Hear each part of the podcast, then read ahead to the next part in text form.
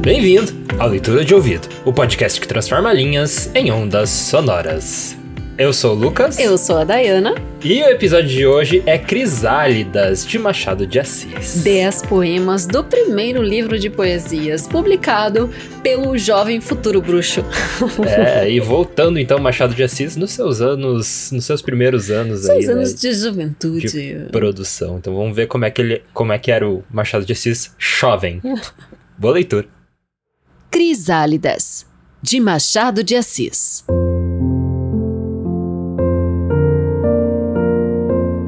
Musa Consolatrix.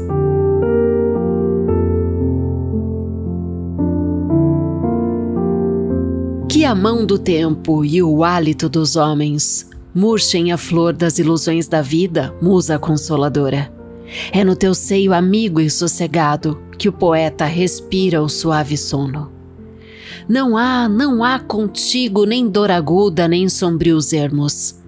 Da tua voz os namorados cantos enchem, povoam tudo de íntima paz, de vida e de conforto. Ante esta voz que as dores adormece e muda o agudo espinho em flor cheirosa, que vales tu, desilusão dos homens? Tu que podes, ó tempo, a alma triste do poeta sobrenada à enchente das angústias e afrontando o rugido da tormenta, passa cantando Alcione divina. Musa consoladora, quando da minha fronte de mancebo a última ilusão cair, bem como folha amarela e seca, que ao chão atira a viração do outono. Ah, no teu seio amigo, acolhe-me, e haverá minha alma aflita, em vez de algumas ilusões que teve, a paz, o último bem, último e puro. Vísio. Eras pálida, e os cabelos aéreos soltos novelos sobre as espáduas caíam. Os olhos meio cerrados, de volúpia e de ternura, entre lágrimas luziam e os braços entrelaçados, como cingindo a aventura, ao teu seio me cingiam.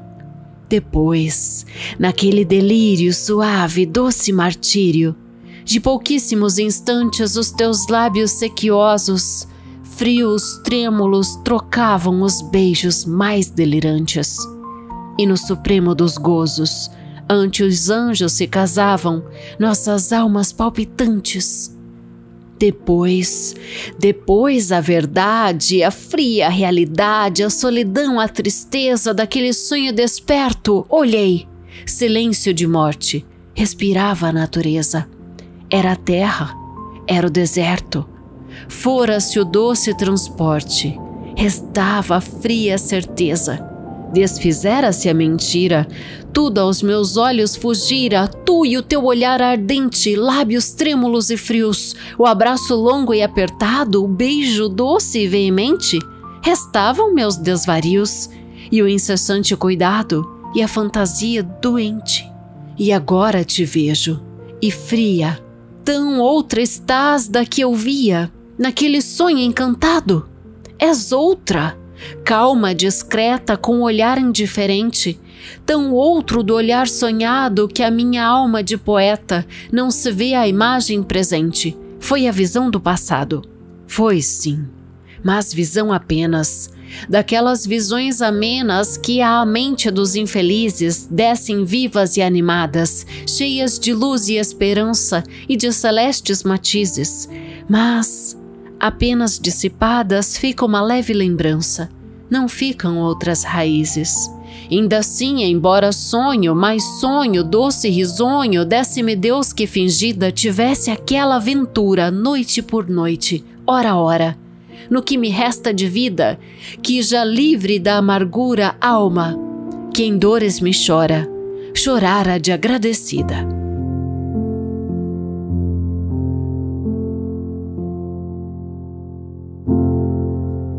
Quinze anos. Oh, la fleur de l'Éden, pourquoi l'asque te fané? Insouciant enfant belève, o blond chevaux, au forró de moussé. Era uma pobre criança, pobre criança se o eras. Entre as quinze primaveras de sua vida cansada, nem uma flor de esperança abria a medo. Eram rosas que a doida da esperdiçada, tão festivas, tão formosas, desfolhava pelo chão. Pobre criança se o eras. Os carinhos mal gozados eram por todos comprados, que os afetos de sua alma havia-os levado à feira, onde vendera sem pena até a ilusão primeira do seu doido coração. Pouco antes a candura, com as brancas asas abertas em um berço de ventura, a criança acalentava na santa paz do Senhor. Para acordá-la era cedo, e a pobre ainda dormia naquele mudo segredo que só abre o seio um dia, para dar entrada a amor. Mas por teu mal acordaste. Junto do berço passou-te a festiva melodia da sedução e acordou-te. Colhendo as límpidas asas, o anjo que te velava, nas mãos trêmulas e frias, fechou o rosto, chorava. Tu, na sede dos amores, colheste todas as flores que nas orlas do caminho foste encontrando ao passar. Por elas, um só espinho não te feriu, vais andando Corre, criança, até quando fores forçada a parar. Então, desflorada a alma de tanta ilusão perdida, aquela primeira calma do teu sono de pureza. Esfolhadas uma a uma eras rosa de beleza que se esvaem como a escuma que a vaga cospe na praia e que por si se desfaz. Então, quando nos teus olhos uma lágrima buscares, e secos, secos de febre, uma só não encontrares, das que em meio das angústias são um consolo e uma paz. Então, quando o frio espectro do abandono e da penúria vier aos teus sofrimentos juntar a última injúria, e que não vires ao lado um rosto, um olhar amigo daqueles que são agora os desvelados contigo. Criança, verás o engano e o erro dos sonhos teus, e dirá, então já tarde, que por tais gozos não vale deixar os braços de Deus.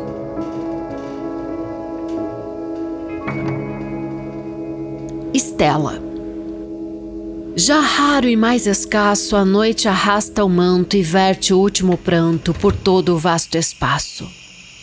Tíbio clarão já cora a tela do horizonte e já de sobre o monte vem debruçar-se a aurora. A muda e torva irmã, dormida de cansaço, lá vem tomar o espaço a Virgem da Manhã.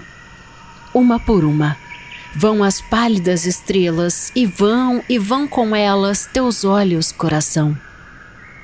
Mas tu, que o devaneio inspiras do poeta, não vês que a vaga inquieta abre-te úmido seio? Vai, radioso e ardente em breve o astro do dia, rompendo a névoa fria, virado roxo oriente. Dos íntimos sonhares que a noite protegera, de tanto que eu vertera em lágrimas a pares, do amor silencioso, místico, doce, puro, dos sonhos de futuro, da paz, do etéreo gozo de tudo nos desperta a luz de importúneo dia. Do amor que tanto enchia, minha alma está deserta. A Virgem da Manhã já todo o céu domina. Espero-te, divina, espero-te amanhã. Sim, há. O teu nome é como óleo derramado. Cântico dos Cânticos nem o perfume que expira a flor pela tarde amena, nem a nota que suspira canto de saudade e pena nas brandas cordas da lira, nem o murmúrio da veia que abriu sulco pelo chão entre as margens de alvareia, onde se mira e recreia rosa fechada em botão, nem o arrulho enternecido das pombas, nem do arvoredo esse amoroso ruído, quando escuta algum segredo pela brisa repetido, nem esta saudade pura do canto do sabiá, escondido na espessura, nada respira doçura como teu nome, Sinhá.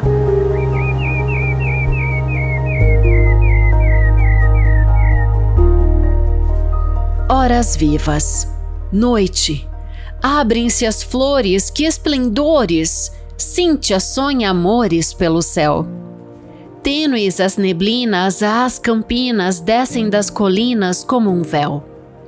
Mãos em mãos travadas, animadas, vão aquelas fadas pelo ar. Soltos os cabelos em novelos, puros louros belos a voar. Homem, nos teus dias que agonias, sonhos, utopias, ambições, vivas e fagueiras as primeiras como as derradeiras ilusões. Quantas, quantas vidas vão perdidas, pombas mal feridas pelo mal. Anos após anos tão insanos, vêm os desenganos, afinal. Dorme, se os pesares repousares, vês? Por estes ares vamos rir, mortas não, festivas e lascivas, somos, horas vivas de dormir. A caridade.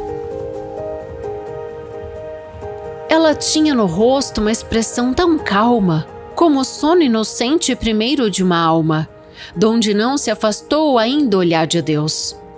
Uma serena graça, uma graça dos céus, era-lhe o casto, brando, delicado andar, e nas asas da brisa iam-lhe a ondear, sobre o gracioso colo as delicadas tranças. Levava pelas mãos duas gentis crianças, e a caminho a um lado houve magoado pranto. Parou. E na ansiedade ainda o mesmo encanto descia-lhe as feições. Procurou. Na calçada à chuva, ao ar, ao sol, despida, abandonada, a infância lacrimosa, a infância desvalida. Pedia leite o pão, amparo, amor, guarida. E tu, ó caridade, ó Virgem do Senhor, no amoroso seio as crianças tomaste, e entre beijos só teus, o pranto lhe secaste, dando-lhes pão, guarida, amparo, leito e amor. Aspiração. Qu'aperçois-tu, mon ami, au fond, n'est-ce pas? Tu vas. Vede la parade. Sinto que há na minha alma um vácuo imenso e fundo, e desta meia morte o frio olhar do mundo não vê o que há de triste de real em mim.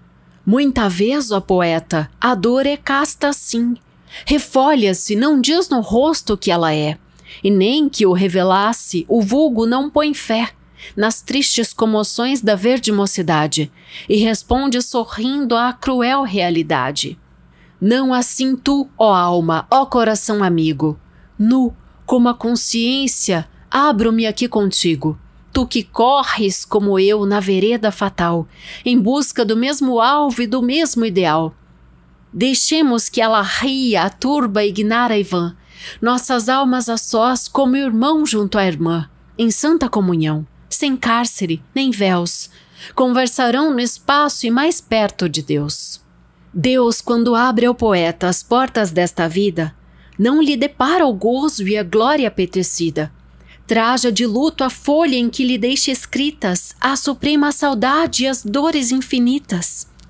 Alma errante perdida em um fatal desterro, neste primeiro e fundo e triste limbo de erro, chora a pátria celeste, o foco, o cetro, a luz, onde o anjo da morte ou da vida o conduz no dia festival do grande livramento.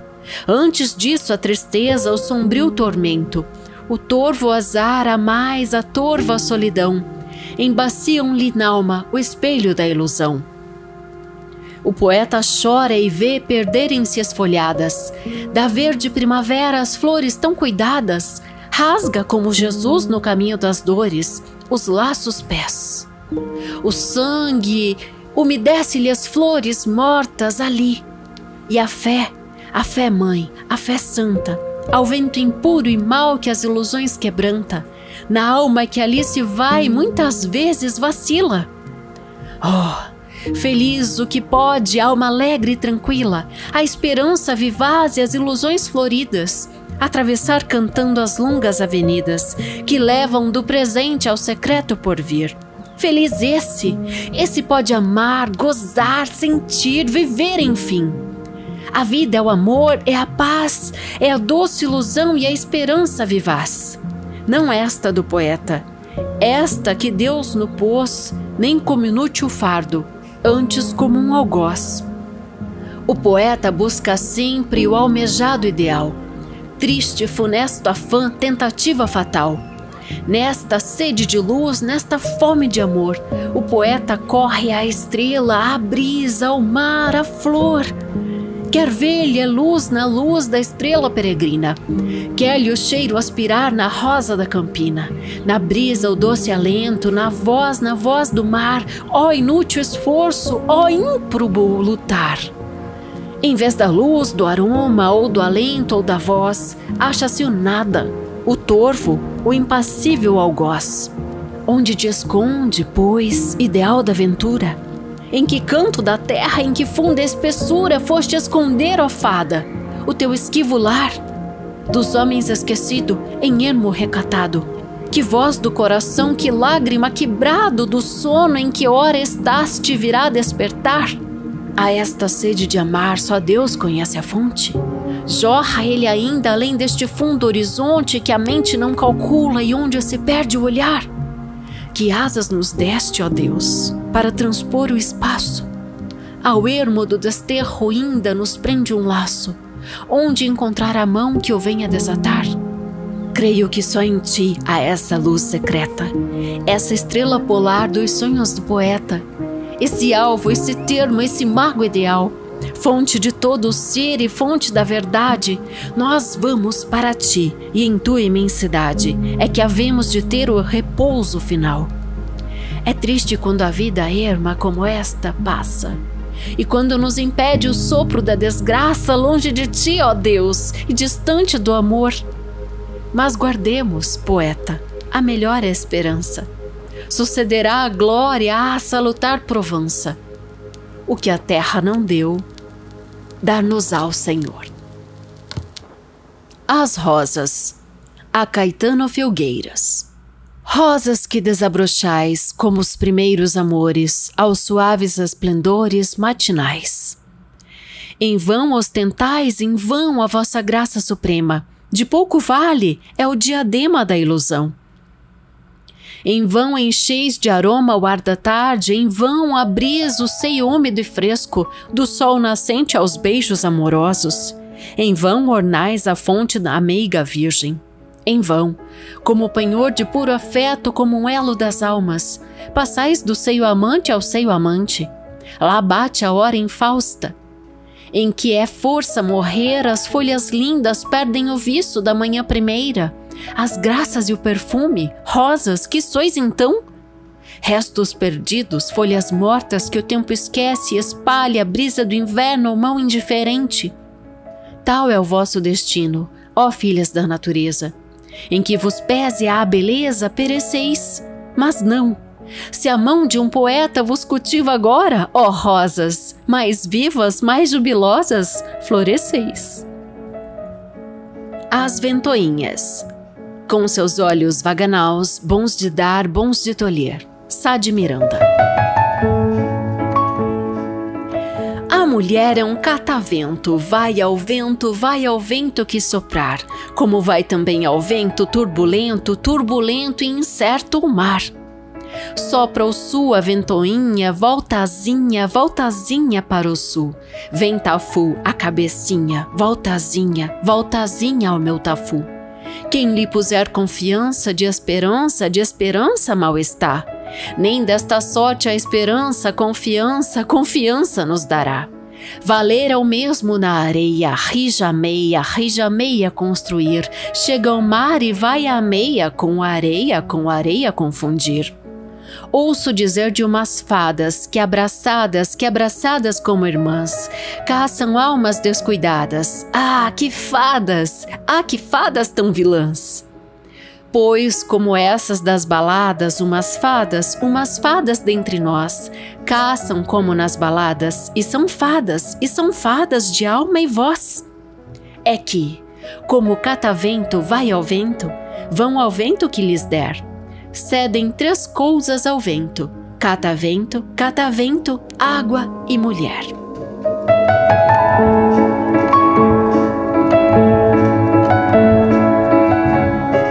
E esse foi Crisálidas, de Machado de Assis. Muito bom, hein? Fiz uma seleçãozinha ali, ó, bacaninha para você ser introduzido a este livro de poesias do Machado. Saiu em 1864, foi o primeiro livro de poesias que ele publicou. É. Uma das poesias mais famosas desse livro eu não optei, Lucas, por não trazer neste episódio de hoje. Uhum. Né, que é Versos a Corina, tem a parte 1 e 2. A gente trazer depois. É, pra gente trazer depois, daí eu vou juntar as duas partes, os dois poemas. Uhum.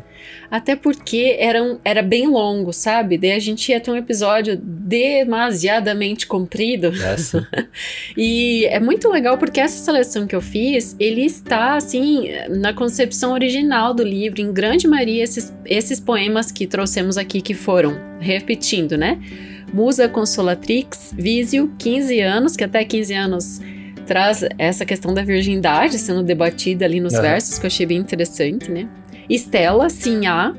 Horas Vivas, a Caridade. Aspiração é o poema mais longo e mais intenso, na minha opinião. Gostei muito de Aspiração. As Rosas e As Ventoinhas. As Ventoinhas Sim. é muito engraçadinho, né? Cheio de É. palavras repetidas, repetidas. É, é legal também a gente falar também o, o nome do livro, né? Originalmente, que é com CHY. Eu ia fazer essa piada. Escute, Crisálidas, você está ouvindo a pronúncia do H e do Y? É, então ali é CH é, R, RY, Y.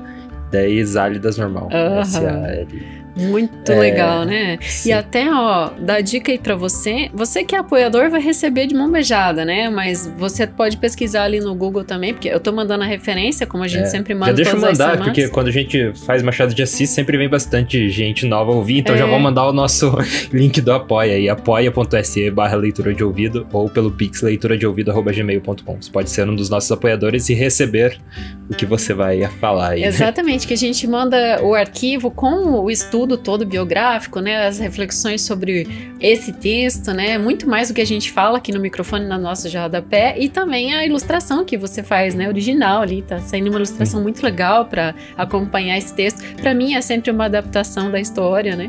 Mas vai lá a referência é, do, da edição 1, gente, a edição de 1864. Até, Lucas, eu tô aqui com ela aberta. Tem um parágrafo aqui que eu gostaria de ler. Tá muito legal para você entender o que, que é esse clima de produção que o Machado de Assis Tá e com- seus amigos viviam. Tá com a primeira edição, é, é, a cópia aí, né, escaneada. Exatamente. Então é as folhas bem amareladas, o livro bem, Capa de couro. sim, É. bem, bem antigo, né? Ó, Hum, sinta vai só esse clima, ó. Ali, horas inteiras, alheios às lutas do mundo, conchegados nos lugares e nas afeições, levitas do mesmo culto, filho dos mesmos pais, a pobreza e o trabalho, em derredor do altar do nosso templo, a mesa de estudo. Falávamos de Deus, de amor, de sonhos, conversávamos música, pintura, poesia. Isso, pra mim, é a essência do movimento romântico da É, literatura eu ia brasileira. falar que a gente vê essa. É, eu ia falar até que se, se eu falar merda, você me corrige. Mas eu senti bastante influência romântica, bem mais do que até depois da carreira dele. Eu senti mais nesses poemas, assim. Totalmente. É, do que, né, do que quando ele tá mais numa parte evoluída, porque depois na carreira dele eu vejo que ele até já vai além disso, né? Ele já Sim. tá indo pro próximo, pro próximo estágio, digamos assim. Isso que você falou é bem interessante, Lucas, porque os textos do Machado, eles ele tem essa característica, né? Ele foi um escritor que ele transitou, ele encaixou tanto no romantismo quanto no realismo, né? Ele conviveu com essas, efetivamente, com esses dois movimentos literários, né? Quincas Borba é um romance totalmente realista, né? Uhum. E é bem legal que o Quincas é um personagem que aparece em Memórias Póstumas de Brás Cubas, é o amigo dele, Sim. né? Então, assim, tá tudo muito entrecruzado. Então, ele de fato É um spin-off, né? É, bem resumindo, ele é, ele é um spin-off das obras do Machado de Assis, Kim Casborgo. né? E ele é o escritor, então, das páginas que resistiram. Eu gosto de dizer isso, né? Porque a gente vê que transitou por dois movimentos literários. Mas vou falar de uma polêmica aqui, porque para alguns, Lucas, esse livro, Crisálidas, é o livro de estreia do Machado, Uhum. 1864. Para outros, o livro de estreia dele mesmo é, na verdade, uma tradução que ele fez do francês Queda que as mulheres têm para os tolos. Essa tradução ela foi publicada num periódico chamado A Marmota do Rio de Janeiro em cinco edições. Eu tenho até os dias bem específicos aqui do ano de 1861, portanto três anos antes da publicação deste livro de poesias. Hum. Só que daí entra a minha opinião, como ele escreveu essas poesias entre os seus 19 aos 25 anos, né? São textos dessa era e desse clima que eu acabei de ler aqui desse parágrafo lá da primeira edição. Uhum. Para mim, esse livro de poesias, ele é sim o de estreia, ao invés de Queda que as Mulheres Têm para os Tolos. Primeiro Tradução, porque tradução. é uma tradução. Apesar né? de tradução ter sua, né, sua dificuldade muito grande, né? Você passar todos os termos de uma língua para outra, assim, principalmente na literatura, né? E também lembrar que o Machado de Assis ganhava dinheiro no começo da carreira sendo tradutor, né? Ele traduziu o Vitor Hugo e Ah, tá, outros. tem um corte bem legal sobre isso no nosso YouTube, fica a dica para você ir lá assistir. nosso YouTube Leitura de Ouvido, lá se inscreve no, no canal. E então ele, ele ganhou, né? é, começou a carreira como tradutor e ganhava dinheiro com isso, né? É, antes de se tornar. é, de vir com as histórias originais dele. Isso, e essas histórias originais, muito bem citado, que ele ficou conhecidíssimo, vou dar uma de chaves aqui, né? conhecidíssimo nos livros didáticos, né? Todo mundo estuda Machado de Assis na escola. Você lembra de ter estudado ele na escola, né? Ah, sim, eu, eu li. Na escola eu li Dom Casmurro. Né, Ah, é que mais- traumatiza a maioria é, dos jovens. Sim, mas hoje acho que isso é bem diferente, né? É. Não sei. é, eu acho que o, o approach é um pouco diferente. Mas é, a gente vê na obra, a gente sempre volta a discutir isso quando a gente fala de Machado de Assis, né? Porque não é necessariamente a obra dele, mas é, é a introdução errada, né? É. Então, se o Mas é um professor- pouco da obra dele também. Não, mas Porque- o, o texto dele é leve, se É, você for é pegar claro. coisas. Eu acho que tinha que começar, tipo, com contos do Machado de Assis. É, que o que seria era ótimo. ruim é chegar com o livro pra pessoa, pro aluno ler, né, sem ter a contextualização de Uhum. tudo. Então, acho que dava pra começar, né, olha esse conto aqui. Boa dica, comecem com leitura de ouvido. É, tipo, imagina você dá pros alunos a cartomante, Aham. né, então, Ó, outra, o- outra vida. do Machado de Assis, em vez de você começar pelo, pelo- pela obra, uma das obras mais densas dele, né? Vamos abrir uma campanha aqui, pessoal. Você que é leitor de ouvido, que trabalha nas escolas. É, professores, a gente sabe que vocês também escutam o podcast, né? É, fica a dica para essa introdução mais leve, né? Porque é, fazer uma escadinha até chegar no Dom Porque a gente sabe que ele é tão importante, né, para a literatura brasileira, e daí eu vou fechar o parênteses então para dizer isso. Apesar dele ser, vou retomar aqui o Chaves, conhecidíssimo, né, pelos livros didáticos, mas lá a gente encontra a sua prosa, né, os seus romances, normalmente é Dom Casmurro, como você bem citou, ou Quincas Borba, ou Memórias Póstumas de Brás Cubas, né, normalmente são esses que aparecem lá, né, ou um ou outro conto, ele fez muita poesia, mas muita mesmo. Eu listei aqui todos os livros de poesia que ele fez. Depois de Crisálidas, Lucas, Falenas, saiu ali seis, seis anos depois. Americana, saiu em 1875. Gazeta de Holanda, 1888. Ocidentais, 1901. O Almada, 1910. E outras diversas poesias dispersas que ele publicou em variados momentos da sua vida que está em obras completas, que eu cito na referência também do PDF, nossa terceira vez que eu falo disso hoje, não vou mais falar. Mas além disso, né, ele teve é, histórias curtas, né, as críticas literárias, as traduções, e aí entra uma outra coisa que é um próximo episódio do Machado que eu vou fazer no futuro. Ele tem umas traduções muito famosas, sabe? Aham. De Shakespeare, do Poe, ele traduziu O Corvo também, Uhum. sabe? E de tantos outros Não foi o autores. Fernando Pessoa que traduziu Não, o mas o Fernando Pessoa também, mas é um autor Machado de português. Assis também tem? Machado de Assis também Ah. tem uma tradução, Aí. sabe? Então eu quero assim algum dia reunir só alguns algumas traduções famosas dele pra gente fazer um episódio assim, sabe? Aham. Eu acho que vai ser bem interessante. Traduções de Machado de Assis, isso é muito bom. Aham. Apesar de é difícil achar obras pequenas, né? Sempre ele traduz obras grandes, né? Mas vamos, vamos vasculhar e fazer mesmo um episódio só de traduções dele. Eu vou trazer mais uma curiosidade. Que Aham. é, nota e rodapé é pra isso, né? As cápsulas de curiosidade. Então, crisálida. O que vem a ser uma crisálida? Inclusive teve, deixa eu só interromper, porque teve um alguém na caixinha de perguntas aí do Spotify, Aham. então já fica a dica pra você deixar o teu comentário aqui na caixinha aí embaixo no Spotify. É, mas a semana passada teve um que falou: é, tinha como vocês fazer um outro canal é, só com o conto, sem as notas de rodapé, porque eu gosto de ouvir dormindo. Eu gosto de ouvir para dormir Ah, os livros. aí a gente começa a conversar e a pessoa acorda. É, daí eu fico imaginando, o pessoal lá quase dormindo no final do conto. E, e esse foi o. Eu vou voltar aqui ao conceito belo da crisálida. Que, na verdade, a crisálida é muito legal porque é o terceiro estado do ciclo da vida de uma borboleta.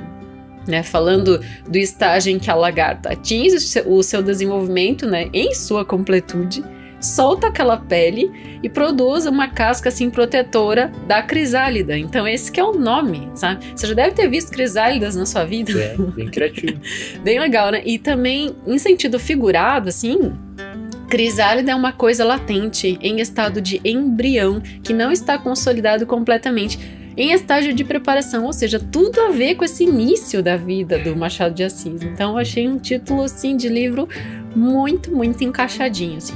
Gostei É. disso. Sim, é aqueles títulos que dão um significado a mais para a obra, né? Que é, que é bem legal quando isso acontece, né? Tipo, dar essa, essa, essa leitura no próprio, no próprio livro, né? Dar essa leitura a mais só com o título, né? Uhum. É, então a gente já fez do Machado de Assis muita coisa aqui no podcast. Uhum. A gente começou, o- inclusive, o segundo episódio da história aqui do podcast foi o é, foi Machado de Assis, que foi o Espelho. Uhum. Esse conto é bem legal, apesar de ser bem lá no começo, né? Bem incipiente ainda, bem nos, nos E com- não tinha nota de rodapé no começo. É, bem no início do podcast, o espelho ele fala do duplo, né? Então é uma história sobre o, é, é, o- uma pessoa que carrega essas duas facetas, né? Tipo Dr. Jekyll e Mr. Hyde. né? Uhum. É, então o espelho é sobre isso. Daí veio a Cartomante, que pra mim é um dos contos que eu, um dos contos que eu mais gosto dele, é a Cartomante. É, que tem um certo terror, assim, junto até, Sabe misticismo. Eu já é. pensei algumas vezes da gente fazer reedições de contos É, lá do começo a gente- pra trazer notas de A rodapé. gente faz novamente. Daí tem Cantiga de Esponsais, que foi uma, uma sugestão, inclusive, de um. De um apoiador, É. do Bruno Guedes. Isso, será? Foi? É? Uhum.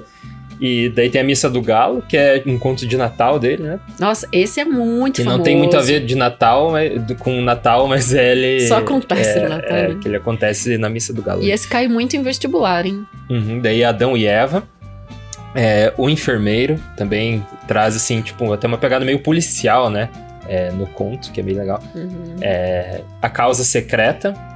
Se não Vou abrir um me parênteses. engano, esse também traz um- uma pegada policial, Tem né? um pouco assim, são dois caras, um que cuida das coisas do corpo e outro da alma. Lembra que um deles tortu- tortura gatos, Ah, ratos, sim, etc. é verdade. E o outro é uma muito- coisa meio é, Arthur Conan Doyle, né? Meio Sherlock Holmes. Não, e assim. aqui, ele. Pra mim, assim, como leitora, a Causa Secreta faz uma dobradinha com O Ladrão de Cadáveres do Robert Louis Stevenson, que eu Uhum. ainda quero trazer esse conto que é muito legal.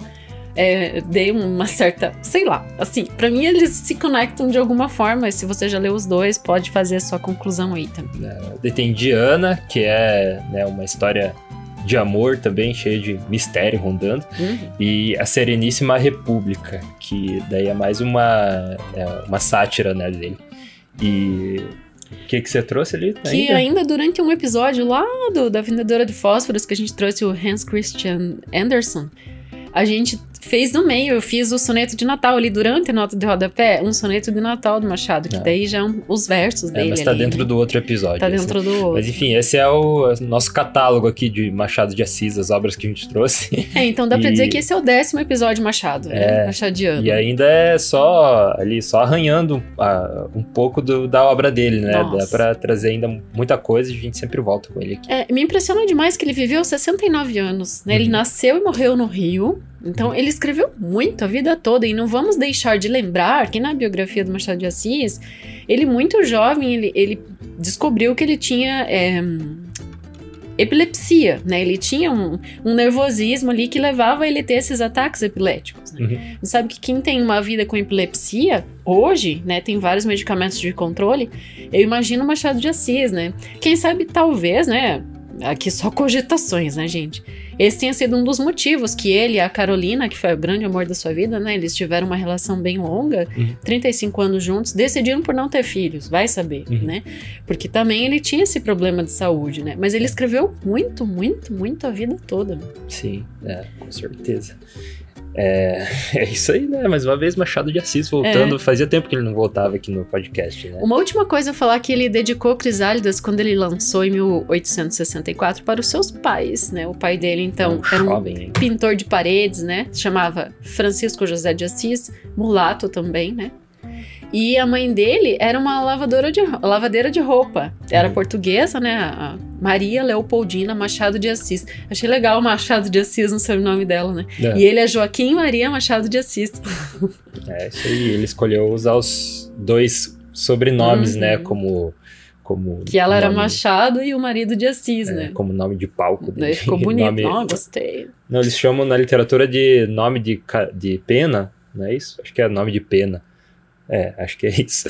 Enfim, posso estar errado, Não mas... lembro de ter me deparado Enfim, com esse cunhei um termo. novo termo aí. Meu Os nome pena. beletristas, né? beletristas. Eu sou uma beletrista também. É, ó. É quem é formado em belas letras. Belas letras. Belle lettre em francês é literatura, assim, é letras, né? Escrever, ser escritor. Ah, então. Uhum. Aí. E, então, mais uma vez, falando dos nossos apoiadores do Leitura de Ouvido. Se você quer ser um dos nossos apoiadores, você entra em leitura de ouvido, arroba g... Não. Você entra em apoia.se barra leitura de ouvido, que é o nosso financiamento coletivo, ou manda um pix direto para a chave leitura de ouvido, arroba gmail.com. Se você mandar o pix, manda também para nós um, um teu e-mail. É, para esse mesmo e-mail, só dá um alô assim que você é um novo apoiador. Ou um direct É, também. que- um direct no Instagram, arroba leitura de ouvido. É, pra gente saber que você entrou apoiando, né? E a gente falar o teu nome aqui no final, incluir com os nossos outros apoiadores. Então você vai ficar de crédito final aqui no nosso podcast. São eles. Adalberto Machado Santos. Ana Cláudia Chaguri Lopes, Bruno Guedes com o Grupo Danco. Caio Neves Oliveira. Caio Naves Oliveira, meu Deus, eu falo Neves toda vez. bem. Cláudia Lube. Daniela Carolina de Camargo Veríssimo. Elaine Vieira Ferreira. Felipe Cronato. Isabel Araújo Alves.